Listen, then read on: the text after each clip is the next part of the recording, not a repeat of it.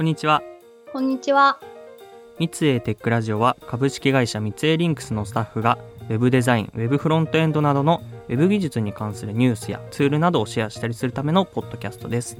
本日の司会は設計チームの板垣が務めさせていただきます。ゲストは少し前にシステム開発系の部門に移動した古川さんです。よろしくお願いします。はい、えー、先日移動しました旧設計チームの古川です。よろしくお願いします。お願いします。今回のポッドキャストではですね、昨今の CSS フレームワークの動向についてお話ししていけたらなと思っております。はい。はい。で、まずはじめにですね、そもそも CSS フレームワークって何だっけと、まあそういった方に向けて軽く概要を説明させていただけたらなと思います。CSS フレームワークというのはですね、一言で言ってしまうと CSS のテンプレート群ですね。事前に用意されているスタイルを使用してウェブサイトなどを構築していけるので設計時に考慮しなくてはいけない対象が減ります。またですね使用できるスタイルに制約があるので複数人値下げをしても一貫性のある構築ができるようになります。で CSS フレームワークは大きく分けて2種類のパターンがあると考えていまして1つ目はブートストラップなどのコンポーネント型のものです。このタイプのフレームワークはですねボタンだとかグローバルナビゲーションみたいな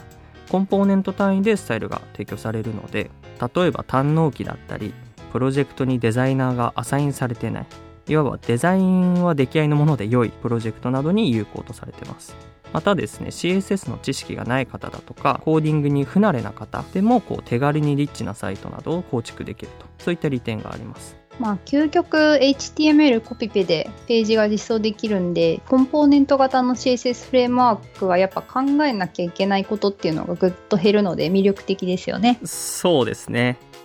2つ目はですね、 Tailwind CSS みたいなユーティリティ型のものですね。このユーティリティ型のフレームワークは余白付けだとか色付け、まあ、そういった機能単位でスタイルが提供されてます。これによってですねコンポーネント型とは違って自由度の高いコンポーネントスタイルを作ることができるようになっています。またですねクラスが与えられている要素だけこうスタイルが適用される、まあ、そういったことが約束されるのでコードがより説明的になると。そういった利点があります。で以上が CSS フレームワークの簡単な概要となっております。この説明をですね こう聞いてブートストラップとかそういったものってフレームワークじゃなくてライブラリなんじゃないのと疑問に持っている方もいらっしゃるとは思うんですけれども、今回のポッドキャストでですね、あの、便宜上、それらすべて CSS フレームワークと定義してお話しさせていただきます。で、ここまで概要を話してきたんですけど、古川さんは実際 CSS フレームワークって普段から使ってたりしますか？いや実際はやっぱ使う頻度っていうのは少ないですね。その、うん、なんていうかコンポーネント型の CSS フレームワークって主にそのデザイン面で縛りが多くて結局自分で作っちゃうことが多いかもです。まあただその今回のポッドキャストに合わせてたくさん調べてきました。ありがとうございます。あの実を言うとですね自分もこう使用頻度っていうのは結構少なくて正直この世の CSS フレームワークについてそれぞれどんな特徴があるのかみたいなところはあまり知らないんですよね。あのただ今回古川さんがたくさん調べてきてくださったということなのでその点についてちょっと聞いていってもいいですか？はいいやまあその CSS フレームワークって言ってももうブートストラップみたいなその再利用性の高い Web パーツっていうのをたくさん備えているものから、まあ、その軽量化っていうところに特化したものまでいろんな特徴を持つものがあるみたいです。そうですねただやっぱり人気なのはさっきから話に出てるブートストラップとかになるんですかねまあそうですね。公式サイトにもその世界で最も人気のあるフロントエンドのコンポーネントライブラリーって書いてありますしね。そうなんですね。やっぱそうなんですよ。でもその GitHub のリポジトリの現在のスター数は確か14万5千くらいを超えてますしその世界一っていうのも嘘ではない人気っぷりかなと思います。でこのフレームワークっていうのは2011年頃にメジャーリリースされていて、まあ、今でもアップデートが続けられてるんですよ。はい、でやっぱ古くからあるだけあってそのテーマとかもドキュメントもその豊富なのが人気の一つかもしれないですね。うんうん、あとはまあ、欲しい機能が一通り揃っているのでプロトタイピングもサクッと作れるのが強みかなとも思います。なるほど。確かにブートストラップにはこうウェブサイトで使うような大抵の機能って結構揃ってる印象があるのでプロトタイプ制作にはうってつけかもしれないですね、うん。ちなみになんですけどこう自分の調べた中だとマテリアライズ CSS とかあとはセマンティック UI とかそういったものが気になりましたね特にこうセマンティック UI に関してはクラス名が結構特徴的だなというのが印象的でしたね。ああ、あれはその人が日常的に使っている言葉に近くしてあって、その読んでパッと分かりやすいように作られてるんですよね。で、例えばそのボタンが3つ並んでるコンポーネントっていうのは、その UI3 ボタンズっていうクラスが外側の div についていて、はい。で、その中にその UI ボタンズっていうクラスがついたボタン要素が3つ入ってます。はいでそのボタンの中にアクティブなスタイルをつけたい場合は UI アクティブボタンっていう風にクラス名をつけたりとかするみたいです。なるほどそういうことだったんですね確かにこうパッと見でどんなパーツなのかみたいなのを想像できて分かりやすいですねで、まあ、その耳で聞いても結構自然ですよね。そうですねちなみにセマンティック UI はそのリポジトリが2年以上動いてなくて今はそのコミュニティがセマンティック UI のリポジトリをフォークしてフォーマンティック UI っていう名前でメンテナンスを行ってるみたいです。やっぱりその CSS フレームワークに限らずこういうツールっていうのはメンテナーの貢献あってこそで成り立ってる部分がありますよね。はいで、ミンティっていう観点からいくとさっき話したフォーマンティック UI やブートストラップも OSS なんですけどの OSS がメンテナンスする CSS フレームワークっていうのはやっぱりそのユーザーがいる限りメンテナンスを継続するっていうことができるのではい。もう長期にわたる安定した利用を見込めるかなと思います。なるほど。あのフォーマンティック UI になってたんですね。そうなんですよ。なるほど。あの調べ直します。あのちなみになんですけど OSS 関連で言うと最初の概要にも出てきた Tailwind CSS とかこうネットで結構見かけるようになって個人的に気になってますけど古川さんこれについてなんか知ってたりしますか？ああ、 Tailwind CSS 自分もすごく気になってるんですよね。はいで、まあ、最初に板垣くんが説明してくれたユーティリティ型のフレームワークに該当するんですけど、まあ、このユーティリティ型のフレームワークっていうのは CSS のスタイルごとにクラスが用意されてて、これらを組み合わせて使用するんですよ。はいで例えば、まあ、ボックスを作りたいときはマージンのクラスとまあ背景色のクラスとあとボーダーのクラスを使ってモジュールを作成します。でユーティリティ型のフレームワークの利点としては例えばそのテーマが決まっているコンポーネントはスタイルを上書きしたりとかあとはちょっとそのサスとかの中身を改変したりとかしなきゃいけないんですけどテイルウィンド CSS はまあその必要がないのでとても拡張性が高いと言えるんじゃないかなと思います。であとはクラス名に依存しないので再利用性が高いっていうのと同時にモジュールに固有名を与えないのでクラス命名を考えなくてもよくなります。であとは再利用性が高いっていうところに紐づいてくるんですけどはいえテイルウィンド CSS を、まあ、例えばプロジェクトメンバー全員で覚えていればその一つのルールでどのようなプロジェクトでも使えるっていうことでその命名とかに関して俗人化をすることがないんですね。うーんなるほどそのクラス命名の部分はすごい便利ですよねうん。結構あのクラス命名でハマってしまうというか時間を取られることが多いのでその点をこうサポートしてもらえると結構その時間的な余裕ができていいなとは思いましたね、ただその便利ではあるんですけど話を聞いていて反面こうファイルサイズがちょっと心配だなと思いました、うん。端的に言ってしまうと全ての CSS のユーティリティクラスがまああるわけですよね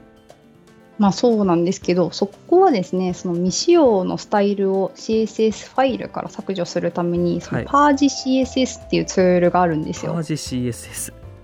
はい、でこのツールなんですけど CLI っていうのはもちろんのことその Webpack とか Gulp とかいくつかのバンドラーとかタスクランナーに組み込めるプラグインを公式が提供しているのではいそれをビルド時に利用すればそのあたりは解決できそうです。なるほどそんな便利なものがあったんですねあるんですよ。うんうんなんで、まあ、そのテールウィンドウに限らないんですけどその CSS フレームワークを導入するってなった時に結構その未使用のクラスとかモジュールっていうのとの戦いがあるので、はい、まあ、その辺りはさっきのパージ CSS を使ってカバーできるかなと思います。なるほど、まあ、ただこう未使用 CSS もそうなんですけど聞いてる感じ、クラス名もたくさんつけることになりそうなので、うんうん、その点もちょっと気になりますね。うん。まあ、確かにそのパッと見マルチクラス地獄になる感はあるんですけど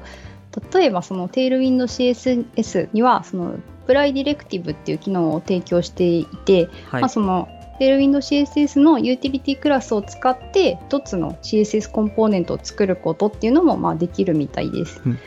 なのでマルチクラスがちょっとっていう方は、まあ、その機能を利用してみるのといいんじゃないかなって思うのと、はい、もしくはコンポーネント化しちゃえばそのあたりは解決するかなと思います。うんなるほど。ということはフレームワーク単体で使うっていうよりは何か他の技術と組み合わせて使うことが前提としてある感じなんですかね。うん、そうみたいですね。まあその点で言うと最近の JS フレームワークとかと結構似てますね。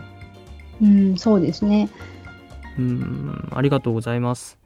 ここまでいくつか CSS フレームワークについてお話を聞かせてもらったんですけど、古川さんは現在の主流の CSS フレームワークを見回してみてどんな印象を持ってますか？うんまあその CSS フレームワークって結構成熟してきてる印象を自分は持っていて、はい、そのなんていうか数もそうなんですけどウェブサイトで使いたい機能はこのラインナップだよねみたいなそういうのも出揃ってるのかなって思います。で、まあ、そんなレッドオーシャンの中で今生き残ってるフレームワークはやっぱり学ぶところが多いなと感じてます。はいで例えばそのブートストラップは積み上げてきた実績と信頼っていうアドバンテージがあると思うんですけどそうですね、まあ、やっぱりそのそのままだと後発のフレームワークには負けてしまうので進化っていうのは絶対必須ですよね。はい、で直近で言うとその最近アルファ版がリリースされたバージョン5からはダークモードの対応がされていたりあと jQuery の廃止あとは IE のサポート終了っていったその時流に合わせた進化をしているようです。で同時に、まあ、サポートの範囲の取捨選択っていうのはその長くメンテナンスを続けていくためにコストをかけるとこっていうのをまあ見極めてるっていう感じかなと思います。うんうんうん。その jQuery の廃止とか IE のサポート終了みたいなのって結構大きな決断だなと思いましたね。うん、そうやってブートストラップみたいなフル株がこう進化していく中で Tailwind CSS みたいな進行フレームワークっていうのは、まあ、命名だったりコンセプトだったり、はたまたこう軽量みたいなところ、要はこう他とは違った特徴がないと生き残れないっていうことですよね。うん、まあそうですね。あとはその今後生き残っていくにあたってやっぱりその React とか Vue とかそのあたりのフレームワークとの相性って必須だなと思っていて、はい、まあさっきも話に出たんですけどテールウィンド CSS だったりとか最近のその新興のフレームワークは、まあ、そのあたりを意識した作りになってるのかなと思います。そうですね。それで言うと、こう、ユーティリティ型は、さっき出たクラス問題があると思うので、こうクラスに増減があった時とか、そのコンポーネントが使用されているページ、すべてこう、変更を加えないといけないみたいな手間が発生しちゃうと思うので、特にこの、